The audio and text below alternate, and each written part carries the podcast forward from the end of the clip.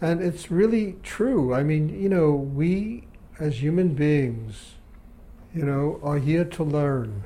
But what we usually learn is just about illusion.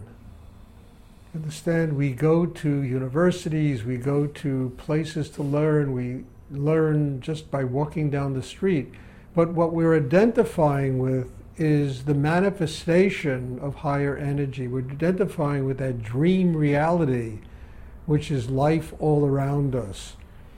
You know, and instead of really going deep enough inside to open, you know, this chakra system that connects us to infinite energy in which we can receive real wisdom, and not only kind of esoteric wisdom, but wisdom that becomes very practical in the way it teaches us how to live in this dream reality.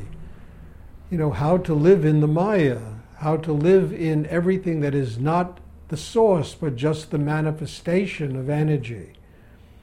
So it's all very peculiar, you know. I mean, the way we come here and what we have to do, and and there's always this big question: why? Why does a human being have to go through all this nonsense in order to finally get free of this? I don't have an answer to that question. I will be the first to admit it, but I do have ways and means of doing it.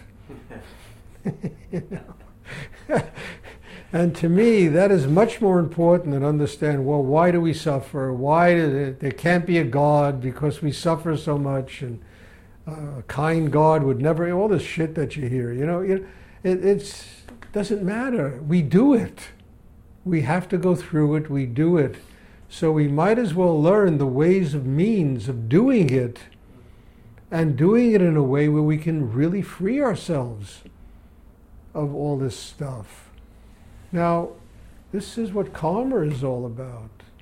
We come back again and again until we finally learn how to take our suffering and transform it into a spiritual life. Now, karma is very interesting, you know, because you've got to be responsible to it. And by that I mean is like in this meditation, I don't have the Kundalini CIA you know, looking after people, seeing how they live their lives, what they do. I don't really give a shit what people do with their lives when they leave here, how they live, what goes on inside them. I'm not interested. I think that in me, I have to respect other people, and I really feel that in respecting other people, you believe that people will be responsible to themselves so that when they leave, they go and they do, they really live, a, they take this energy and they use it consciously in their daily lives. And by doing that, they truly work out their karma. They work with all facets of this reality they live in, and they use this wisdom that they're accumulating in themselves as a way of truly working out their karma. I mean, it becomes kindness and love and all the things that are necessary to turn us into a higher level human being. But I also understand that in just about everybody there's something wacko. there really is. And I, I, I don't know quite what it is or why, but it is. And people do all kinds of strange stuff. And sometimes it totally amazes me when I discover the kinds of things that people do after I give one of these talks and they go out and do what they do. You know, it's amazing, you know, to me, but I am not here and I'm not in the business of tracking people. I'm not a GPS system, you know. I, I, you know, I trust that I have a job in the world which is being a channel for the stuff that comes through me. And hopefully, people come here to learn something. Now, I can't expect anyone to live the way I do, it's impossible. But each and every one of us has to be honest to our own inner selves. And we have to respect the spiritual energy, you know, and not you say, okay, that's in meditation, now I'm in the bar, you know?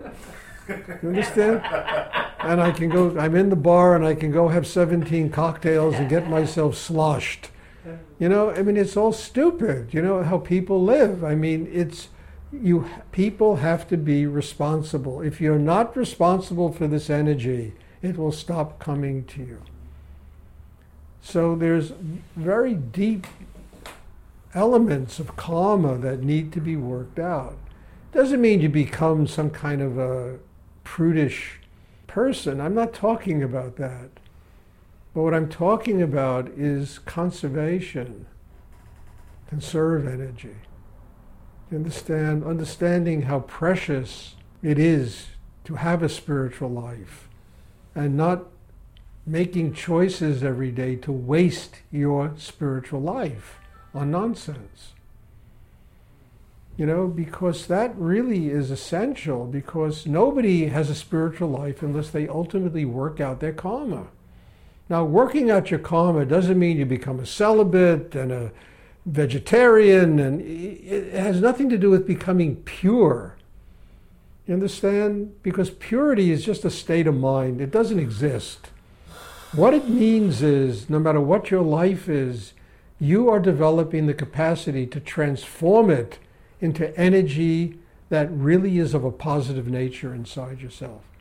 And you're not going to spend this energy on nonsense. You know, you're not going to just take it and throw it away. Doesn't mean you stop living, you just live more consciously. You know? And one doesn't waste this precious energy. Because it really is. I mean, if you want to have your enlightenment in this lifetime, you've undertaken upon yourself the single most difficult thing to do on earth. That's what you've taken. You said, I am going to do the single most difficult thing that there is to do on this planet, and that is get my spiritual enlightenment. You know? And you'll be tested every step of the way by family, by friends, by jobs, by money, by power, by society, by all the Maya, all the illusion. It will test you every step of the way. And it doesn't mean you stop living, but you learn to deal with it consciously. It doesn't take your life away from you. And you learn to spend your energy every day consciously.